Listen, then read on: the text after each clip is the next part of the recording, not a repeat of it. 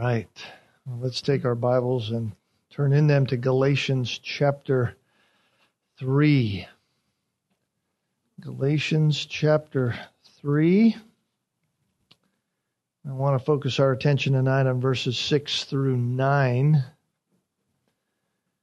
Galatians chapter 3, verses 6 to 9.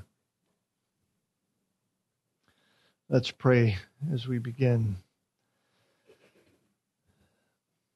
Father, thank you so much for bringing us together once again. Thank you for uh, your word, the truth of it, the way in which it does do exactly what you say. It divides down to the thoughts and intentions of our heart, encourages us, it convicts us, it guides us, it shepherds us. Thank you that we can trust it, that we can know it, that we can know you through it that we can know our Savior, Jesus Christ, and that we can gather together as brothers and sisters in Christ, the greatest of all families, really, that will one day spend eternity together, and we can sing to you and we can be praising you, and what a joy that is to our hearts. Lord, tonight as we look at your word, help to solidify our understanding, our belief, our faith, the trust that we have in you and cause us to be motivated to obedience because of it. That your name would be glorified in our life and glorified in those who see our life. All in the name of our Savior Jesus Christ, in whom we pray. Amen. All right. Good news. Good news. That's what the gospel is, right? good news. It's the good news that there is salvation in Jesus Christ. That's that's a very simple truth. It's a very uh, simple way to think about it, and yet it seems so often it's confused. Jesus Christ Himself is salvation. When we look at Galatians chapter 3, verses 6 through 9, we hear some very good news. God tells us through the Apostle Paul that anyone can share in the blessing that he has promised to Abraham.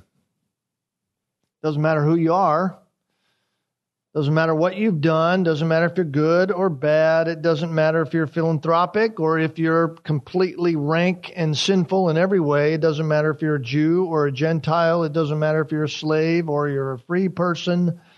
Anyone can be a beneficiary of the promise God made to Abraham. And the only way to have that is by faith alone in Jesus Christ alone. That is the main focus, the main drive, the, the point that the Apostle Paul is making as he sums it up in verse 9 when it says this So then, those who are of faith are blessed with Abraham, the believer. There is no better news in all of the world than that.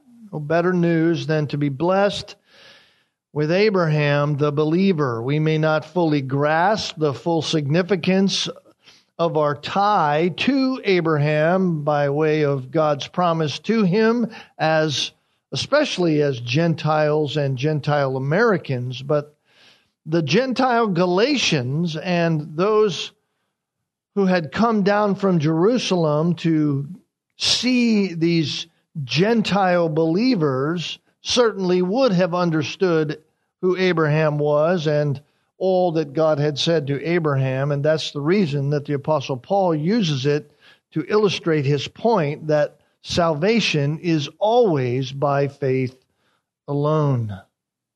You remember that Paul is combating the idea and the false teaching that says that salvation is Jesus plus something else.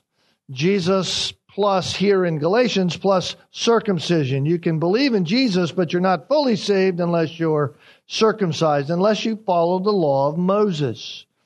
And the Judaizers had come down from Jerusalem saying that they had come from James, James being the leader of the church in Jerusalem, the new believers there, and they said that the Galatians, for them to have salvation, that they could have faith, you could believe in Jesus Christ, but you needed to keep the law. There needed to be some external physical activity taking place in order to be truly saved. And as we have seen already, astonishingly, the Apostle Peter and other Jews were hypocritically following that idea. Their hypocrisy was actually undermining the true gospel of faith alone. And sadly, as it does with any false gospel, it was leading others down a road of no salvation at all. So, in defense of the true gospel, Paul proceeds to bring up the life of Abraham in chapters 3 and 4. He continually refers back to Abraham all the way in chapter 3 and through chapter 4. Why? Because the Judaizers were no doubt basing their false gospel on the notion that all the children of Abraham belonged to God. In other words, if you had a heritage by which you were a Jew by nature, by very heritage of your life, then you belonged to God. That it didn't matter really. It wasn't had nothing to do with faith alone, but all, but the fact that you were one of Abraham's children and you followed the law of Moses. And so not only did they not understand the gospel, but they didn't understand the Old Testament, which is really surprising when you think about it, being Jews and hearing the Old Testament continuously. And so the Apostle Paul, in order to refute their claim, he goes back to the life of Abraham and to the scriptures to prove that what they are saying and what they believe is actually wrong. We noticed in verses 1 to 5, he made his argument based upon the experience of the believers. He said, Listen, you Galatian believers, you cannot be bewitched by this. You are already being as if you're spellbound in this. You know Jesus Christ and you know your own personal experience. How can you believe that the, that you are truly saved if you believe the law when you received the Holy Spirit by faith alone. How can you believe that works are involved in your salvation? And then now, here in verse 6, Paul argues for justification by faith alone on the basis of what Abraham did and what the scriptures declare. Notice verse 6, what he says Even so, Abraham speaking again to these Galatian believers who have been bewitched by this foolishness that has been brought down by the Judaizers. He says, Listen, you know by way of experience you received the Holy Spirit by faith, and even so, Abraham believed God, and it was reckoned to him as righteousness. So the Apostle Paul goes back to the quintessential argument for every Jew. He's arguing against the argument the Judaizers are making to the Gentile believers. And he's saying, listen, not even Abraham gained his faith or gained his salvation the way they're saying. Every Jew would go back to Abraham to argue their point. They would particularly go back to Genesis chapter 17. Genesis chapter 17 is where the covenant is between God and Abraham, and it was signified by circumcision. And so that's where they would go. You see, circumcision was a must. God made a, a covenant with Abraham, and in Genesis chapter 17, God signified that by circumcision. Well, in one sense, they were right. They certainly were right, at least for national Israel, for the Jew by way of his national heritage, they were right. Circumcision was a sign of the covenant that God made with Abraham. But it was never to be used as a sign for salvation. Circumcision was never given by God as a sign for actual salvation. For that, you have to go back to Genesis chapter 15 and the promise made to Abraham. Now, before Genesis chapter 15, of course, leading up to that very pivotal place in Scripture, God made several promises to Abraham. In fact, the promises begin back in Genesis chapter 12. In Genesis chapter 12, verses 1 to 3, God says to Abram, Now the Lord said to Abram, Go forth from your country and from your relatives and from your father's house to the land which I will show you. And I will make you, here's the promise, and I will make you a great nation, and I will bless you, and I will make your name great, and so you shall be a blessing, and I will bless those who bless you, and the one who curses you I will curse, and in you all the families of the earth will be blessed. So, right there in Genesis chapter 12, God makes a promise to Abram.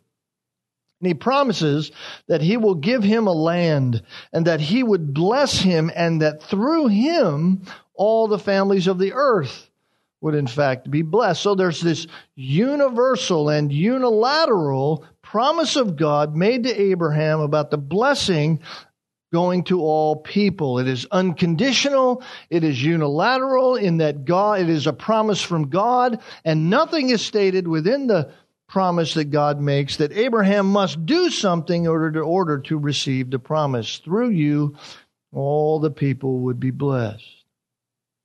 Well, what happens? Well, Abram believes God. He believes what God said. And he leaves his country for a new land that God would show him. He knew not where he was going. And the book of Hebrews records for us that it was by faith that he left. Hebrews chapter 11, verses 8 through 10 says this By faith, Abraham, when he was called, obeyed by going out to a place which he was to receive for an inheritance, and he went out not knowing where he was going. By faith, he lived as an alien in the land of promise and as, as in a foreign land, dwelling in tents with Isaac and Jacob, fellow heirs of the same promise, for he was looking for, a, for the city which has foundations, whose architect and builder is God. So we can see that it was by faith that Abraham followed God's promise. And then, years later, God comes to Abraham again with another promise. Well, what's that promise? Well, the promise was that he would have a son, that he would have an heir, even in his old age, that God still had not given him the land as of yet. That promise was still yet to be fulfilled. And now God was also promising to give him an heir through whom the whole world would be blessed. Well, Abraham was an old man. God takes him outside and he says to him in Genesis chapter 15, look up to the sky. Look up to the sky, Abraham. This is the promise I'm going to give you and to your offspring. He says, Look at the stars of heaven, Genesis chapter 15, verse 5. Number the stars if you're able, so shall your offspring be. well, for Abraham, this is all seemingly impossible. Abraham's an old man, he hasn't had an heir yet.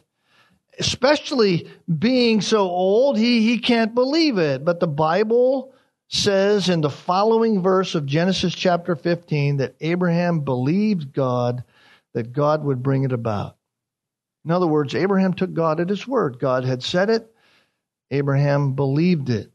Just like every other promise, he took God's word by faith. Here's what it says Genesis chapter 15, verse 6. Then he believed in the Lord, and he reckoned it to him as righteousness. Now, those are the very words that the Apostle Paul speaks here in Galatians chapter 3, verse 6. Abraham believed God, and it was reckoned to him as righteousness. So, what is the Apostle Paul doing? What is he emphasizing and bringing up the Old Testament promise that God had made and the exercise in which Abraham had done? He is emphasizing the reality of faith in God's promise. Faith in God's promise. Notice Galatians chapter 3, verse 6, that it was his faith that was reckoned to him as righteousness. You notice that? Abraham believed God, and it was reckoned to him as righteousness. What is the it referring to in that entire sentence? Well, the it, the antecedent, or the word that is equal to or pointing to, the it is pointing to, is believed, his faith. It was reckoned to him as righteousness. It was faith that was reckoned to him as righteousness. So when Abraham believed God, God reckoned, God credited that he was righteous. In other words, God accounted him as righteous. God imputed to him righteousness based upon God given faith alone. That does not mean at the moment that Abraham believed God that somehow he was in his own person, personally perfect in every way and action. We know that because Genesis chapter 22 comes along and prior to that he tries to have a, a son of his own through the man, through his maidservant. He tries to fulfill this promise by his own human efforts and it doesn't work. So he wasn't personally perfect when he believed. And actually, he was not even righteous in every activity. No. What God means when God says that of Abraham in Genesis chapter 15 and verse 6 is that he was declared righteous before God. He was considered by God to be in right standing with God through faith alone, nothing else. Well, when you think about this doctrine of justification by faith, there is no greater place in which Satan himself has stirred up confusion within the evangelical church. And in the minds of those who are bewitched or victimized, if you will, than in this area of the doctrine of salvation and the doctrine of salvation, which includes the doctrine of justification by faith alone. The doctrine of justification by faith alone is the front lines of the enemy's attack upon the church. This is where Satan attacks the most. If Satan can succeed in confusing this doctrine in the minds of those who are even part of a church, let alone Christians, then he has succeeded in keeping men deceptively in their sins and under, in many ways, the divine condemnation and judgment of God.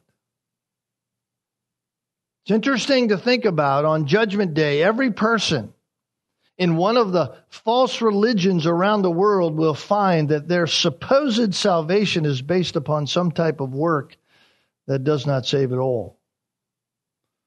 Every person in a heretical church, every person who is confused concerning the doctrine of salvation by faith alone will find that his or her supposed salvation is based upon some kind of human effort.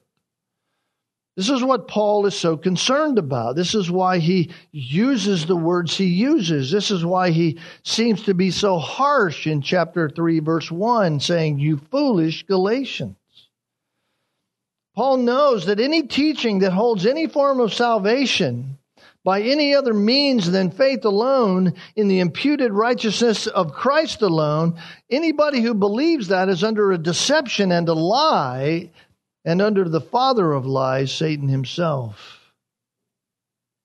So, this is what undergirds the entire argument of the Apostle Paul in chapter 3 and 4.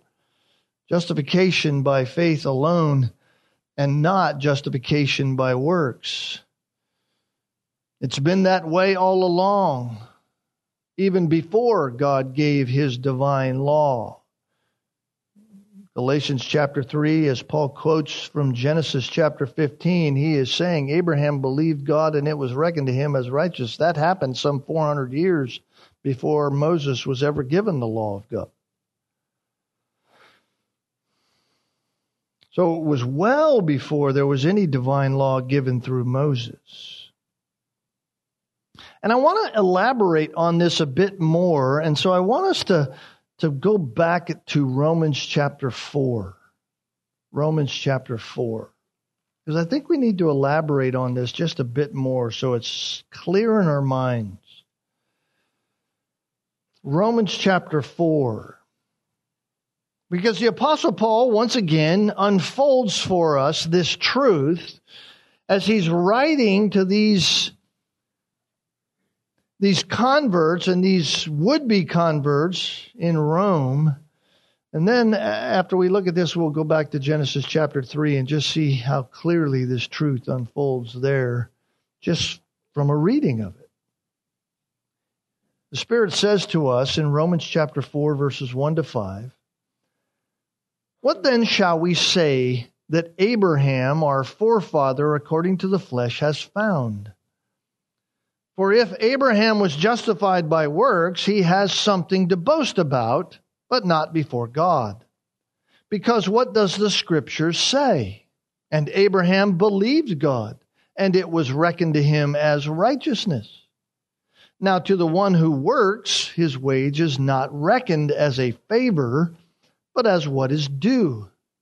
But to the one who does not work, but believes in him who justifies the ungodly, his faith is reckoned as righteousness.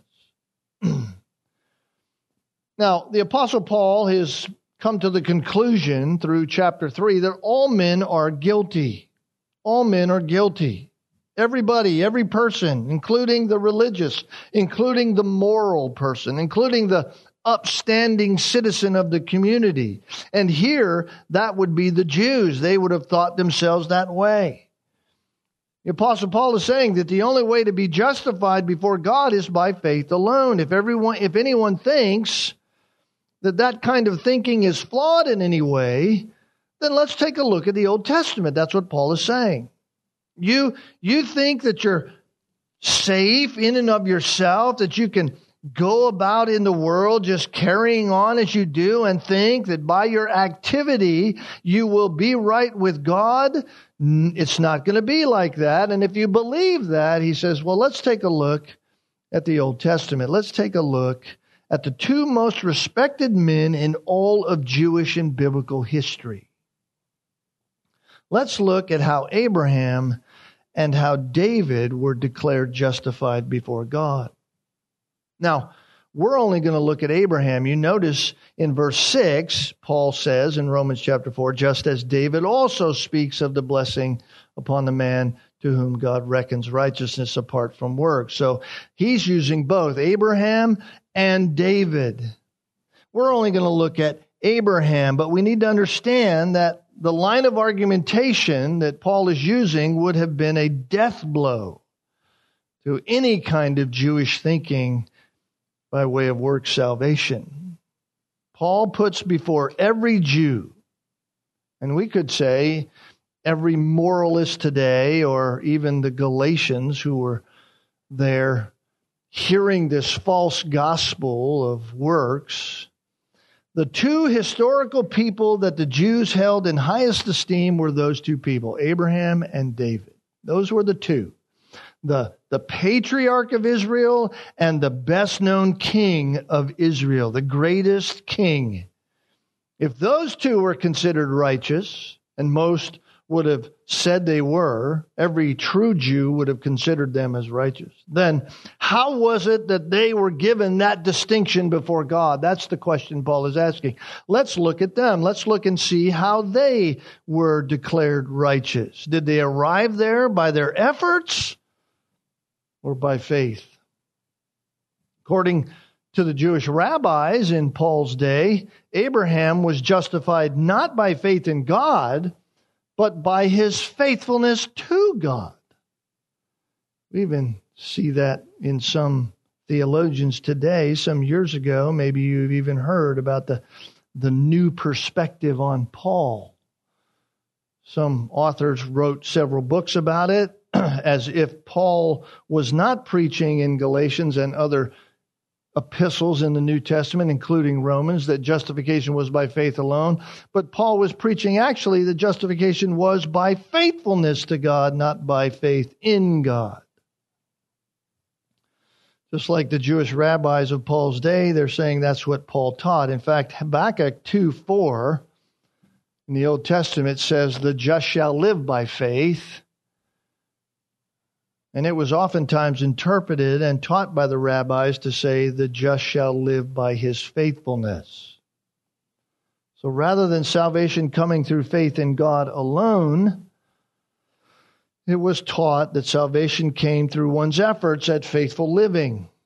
As long as you can strive to be faithful to God, you'll be okay with God. God will consider you righteous. And the way it is said today is as long as you're a good person. I mean, we hear that all the time. I'm a good person. Certainly God wouldn't judge me. I'm a good person. Meaning I'm morally better than some who are behind me or under me. I, I've been better than most. That's what the rabbis taught. So, in the Jewish mind, it was faithfulness that brought justification before God, and thereby, because you were justified, you would have eternal life.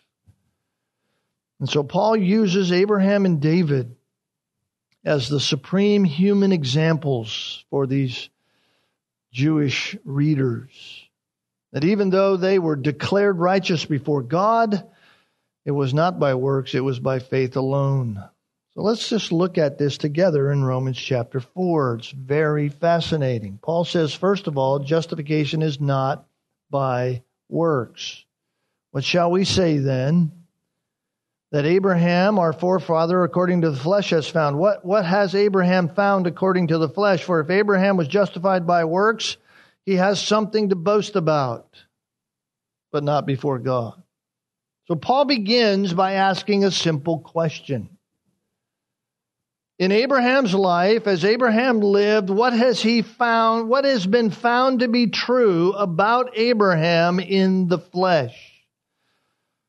In other words, since we all agree that Abraham is the best example of the Jewish man being justified before God, being the father of the Jewish nation, then let's look at his life to see on what his justification is based. So Paul's argument goes right to the heart. Paul is a Jew. He's a Hebrew of Hebrews, as he said to the Philippian believers, and every Jew identified with Abraham. That was their national identity. Those who had come from Jerusalem in the Galatian churches would have held their identification to Abraham. This is why Paul brings it up in Galatians chapter 3. If Abraham, being the father of the nation, however he gained righteousness, must be the way. That's the right way. That is the way all others need to follow. And so Paul asked the question what has Abraham found to be true? What then shall we say that Abraham, our forefather, according to the flesh, has found? Now, there's some debate there on that phrase, according to the flesh. There's debate as to what that actually is saying. And I don't want to go into all the detail about all the different nuances that people come up with, but suffice it to say that I believe that when Paul says according to flesh, he not only means Abraham as the physical father of the nation. In other words, what has Abraham found being the father of this nation?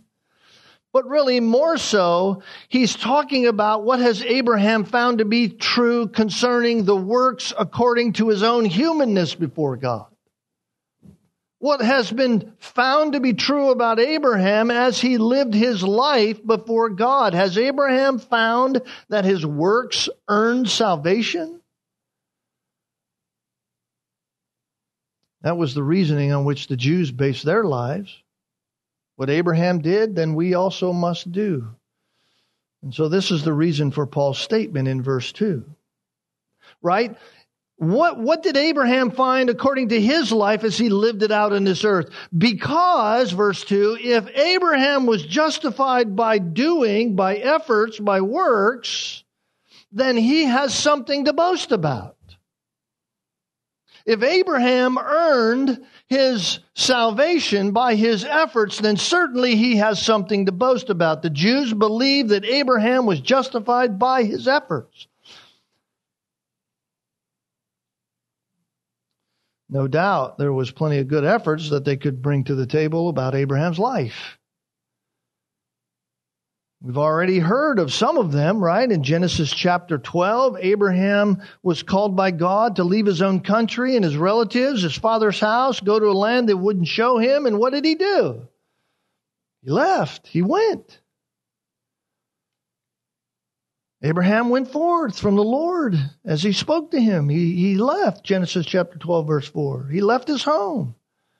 He left his home, which was a certain place, to go somewhere that was visually uncertain. Wasn't uncertain in the mind of God, but Israel, but Abraham certainly didn't have a visual certainty to it. So God called Abraham and by entrusting his life to what God said, Abraham went. Abraham believed God. He didn't have a perfect or complete understanding of it, but he believed.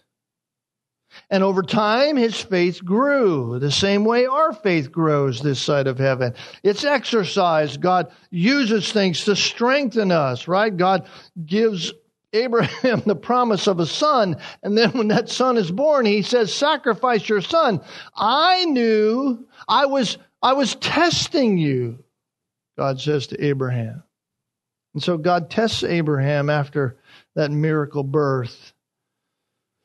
The one through whom God would bring the promise, the blessing to all of the world, his descendants. God commands Abraham to take Isaac and sacrifice him in Genesis 22. And again, Abraham just trusts God. He, he doesn't know. He even says to Isaac in Genesis chapter 22, God will provide a lamb. As Isaac is asking him, where's the lamb? As, as Abraham is tying him to the altar, as Abraham is raising the knife to sacrifice his son before God says, stop. And there is a ram caught in the thicket. Abraham was believing God, exercising his faith. Abraham trusts God and obeys. Why? Because he believed God. He believed God. The Jews wrongly assumed and would have pointed to any of those good deeds that Abraham did, the walking in obedience, saying that because of Abraham's faithfulness to obey, that he was therefore justified by his obedience.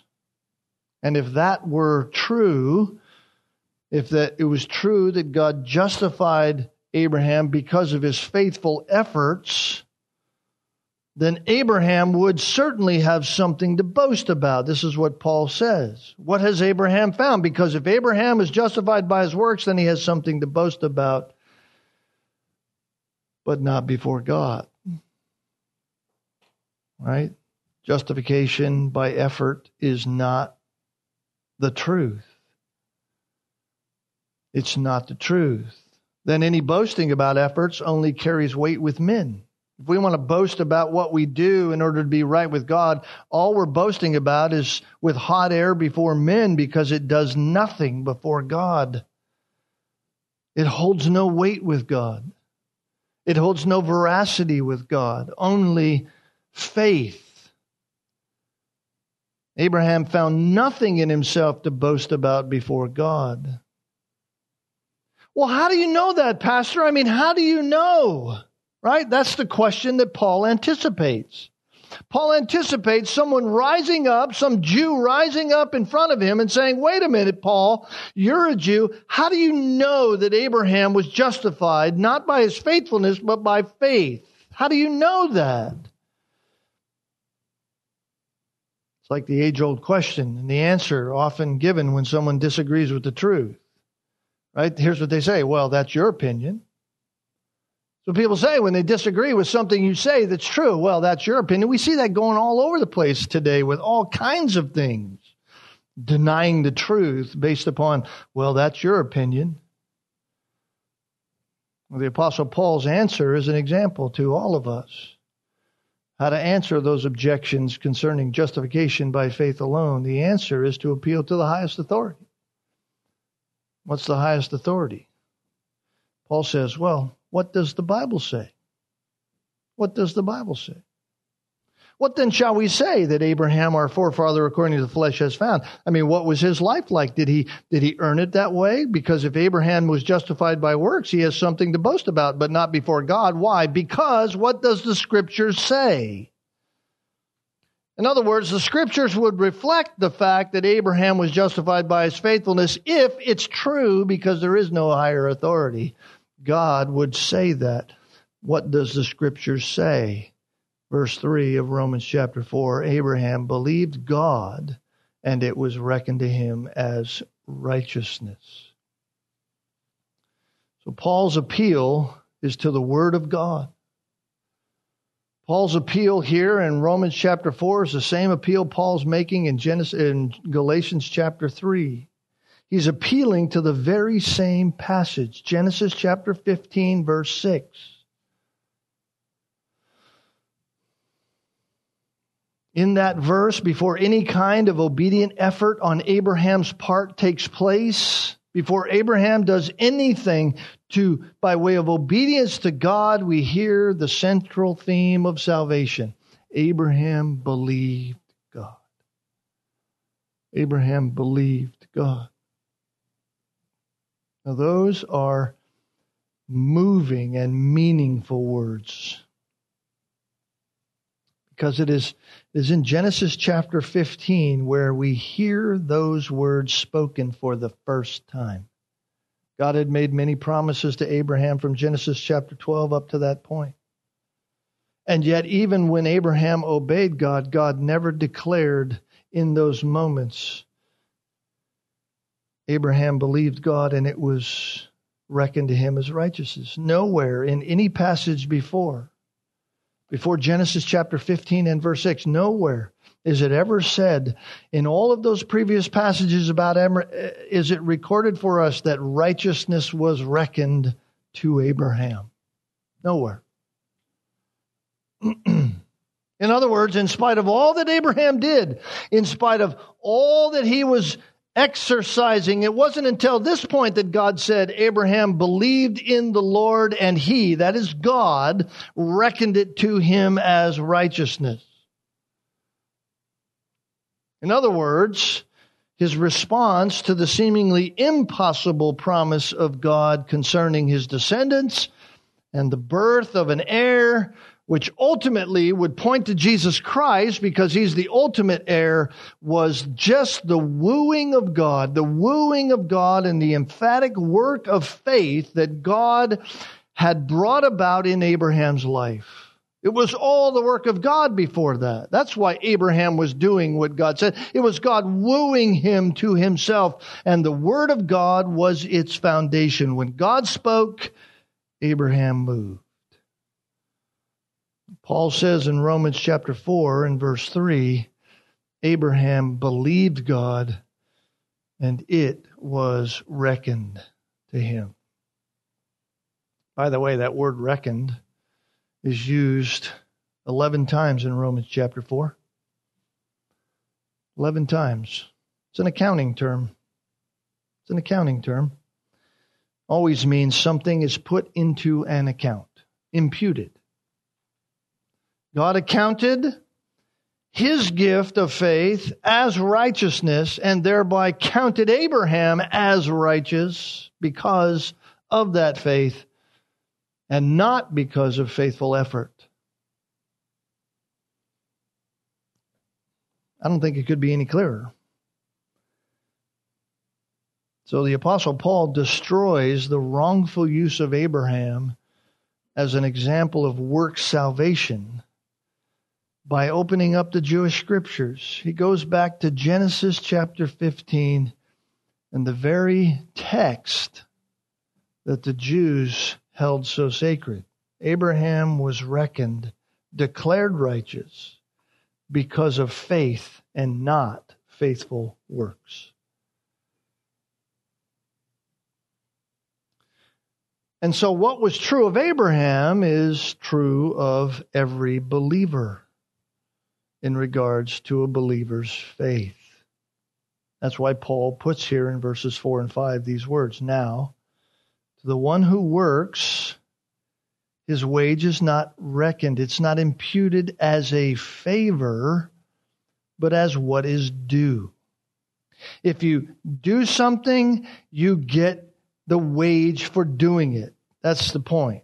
If you work, you get the wage. It's not something imputed to you, added to you by, by someone, a gracious act of someone else. It is, it is earned by you. It is what is due you. But, verse 5, to the one who does not work, but believes in him who justifies the ungodly, his faith is reckoned as righteousness. You see that? His faith is reckoned as righteousness. So, what saves is the power of God's redemptive grace alone through the agency of faith alone. Let me say that again. What saves is God is the power of God's redemptive grace alone through the agency of faith alone. That's what saves. Based upon the sacrifice of Jesus Christ and all that it, that entails when it comes to Jesus Christ. And saving faith, regardless of what some may try to say, is not, faith is not a type of work of man produced by us. It is, as Ephesians 2 says, a gift from God. We are saved by grace through faith, and that is a gift of God. God justifies the ungodly, and his faith is reckoned as righteousness. His faith is reckoned as righteousness. Notice verse 21 of chapter 3 of Romans. The Apostle Paul says, Now, apart from the law, the righteousness of God has been manifest, being witnessed by the law and the prophets, even the righteousness of God through faith in Jesus Christ for all those who believe for there is no distinction. Of course, in verse 20 of that same chapter, he says, By the works of the law, no flesh will be justified in his sight. The only thing the law does is reveal sin, that we cannot justify ourselves. This was the problem with the lawyer in Luke chapter 10 who came to Jesus Christ wanting to justify himself. And he stands up and he says, What must I do to justify myself. And Jesus says, What does the law say? In other words, if you want to justify yourself, then, then how are you doing at keeping the law? He drives him right back to the very reality that the law only uncovers sin. And the lawyer says, Well, he says, it says to love the Lord your God with your whole heart, mind, soul, and strength. And, and he, he says, all of that I've done from my youth. And he says, well, what, what's the second part? Love the neighbor as yourself. He says, Well, who's my neighbor? And Jesus goes on to tell the parable of the Good Samaritan. At the end of that parable, the man walks away distraught because he wasn't about to sell all he had and go and take care of a Samaritan. Any other person, he hated the Samaritan. God says here in Romans chapter 5 that it's him who justifies the ungodly those who realize that they're lost, their faith is reckoned as righteousness. Now, go back to Galatians chapter 3. Because this is the very truth that the Apostle Paul is making here. And I, I think we can just simply read these verses and have a full understanding of what the Apostle Paul is saying. Right? You bewitched the Galatians. You know Jesus Christ by faith. You received the Holy Spirit from hearing with faith. You've carried out in life by means of the Holy Spirit. It's you've been walking by faith. Even so, Abraham believed God and it was reckoned to him as righteous. In other words, even so, Abraham believed with faith. That's how he became righteous. Therefore, be sure that it is those who are of faith who are the sons of Abraham.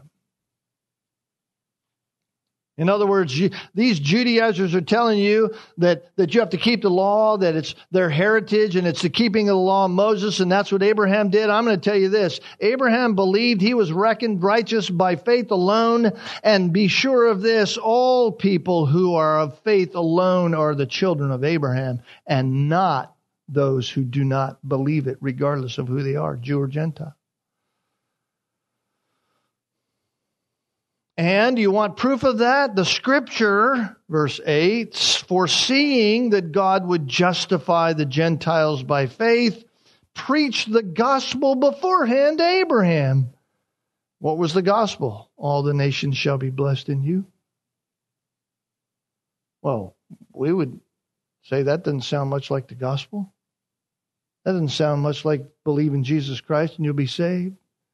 But God was saying, Abraham, do you believe me? This is what I'm telling you. All the nations will be blessed in you. Of course, pointing to Jesus Christ. Do you believe that? Because that's what God was preaching. That's what the scriptures were preaching to Abraham. Did Abraham have the scriptures? Abraham didn't even have the scriptures. And yet, here is the Apostle Paul saying that the scriptures, foreseeing that God would justify the Gentiles by faith, preached the gospel beforehand to Abraham. Who was preaching to Abraham? Who told Abraham, All the nations shall be blessed in you? It was God. The Apostle Paul simply is equating the words of God with the scriptures. But this is the word of God. That now we have it written down. Now we have it. We can see it. We can read it in Genesis. That's exactly what the scripture said to Abraham.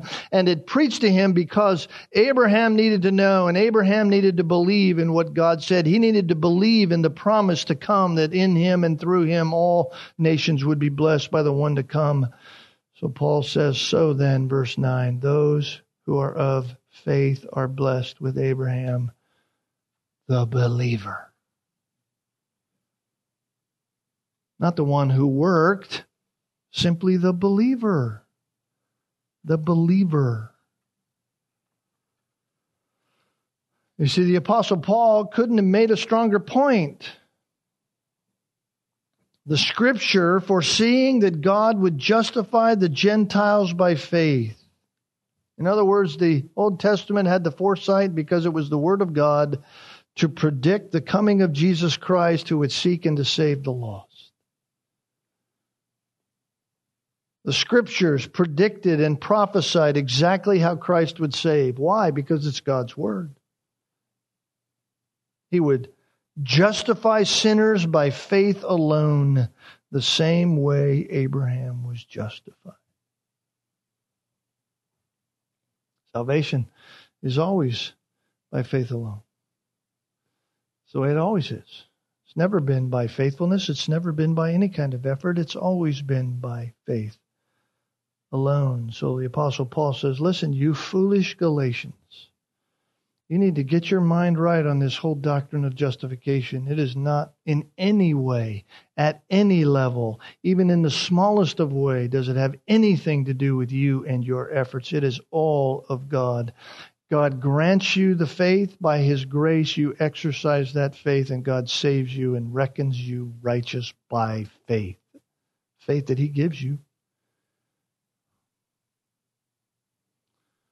All of God, none of us. How foolish to think that we have anything to do with it.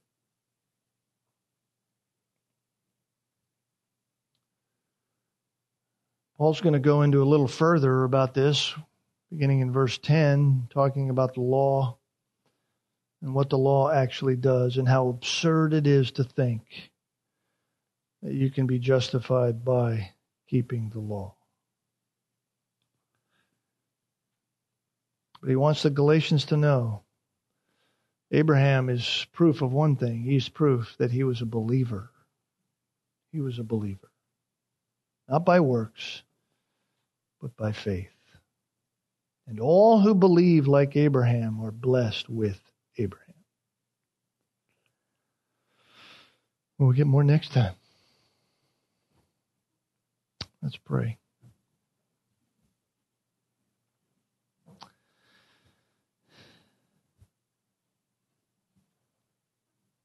Lord, sometimes we we hear these things and we we may not even realize we've been confused about them. That subtly in small ways we've we've challenged the doctrine of salvation by grace through faith. We've edited in small points. We've thought that we can earn it somehow in some way. And sadly, at times we even take the growth in our Christian life, our sanctification, the process of sanctification, and we, we edit that and we turn it into justification, thinking that if, if we obey and when we obey, you must love us more than you have ever loved us. And in doing that, we adjust the gospel. We basically are saying that Jesus Christ is not sufficient. It must be added to by my effort. Lord, forgive us for thinking in that way. Forgive us for ever thinking that you are not sufficient to save us. Forgive us for not understanding and knowing that it's by faith that we are reckoned righteous before you. It has nothing to do with us. It has all been a gift of your grace and mercy that you have made us alive, caused us to believe. We are trophies of your grace.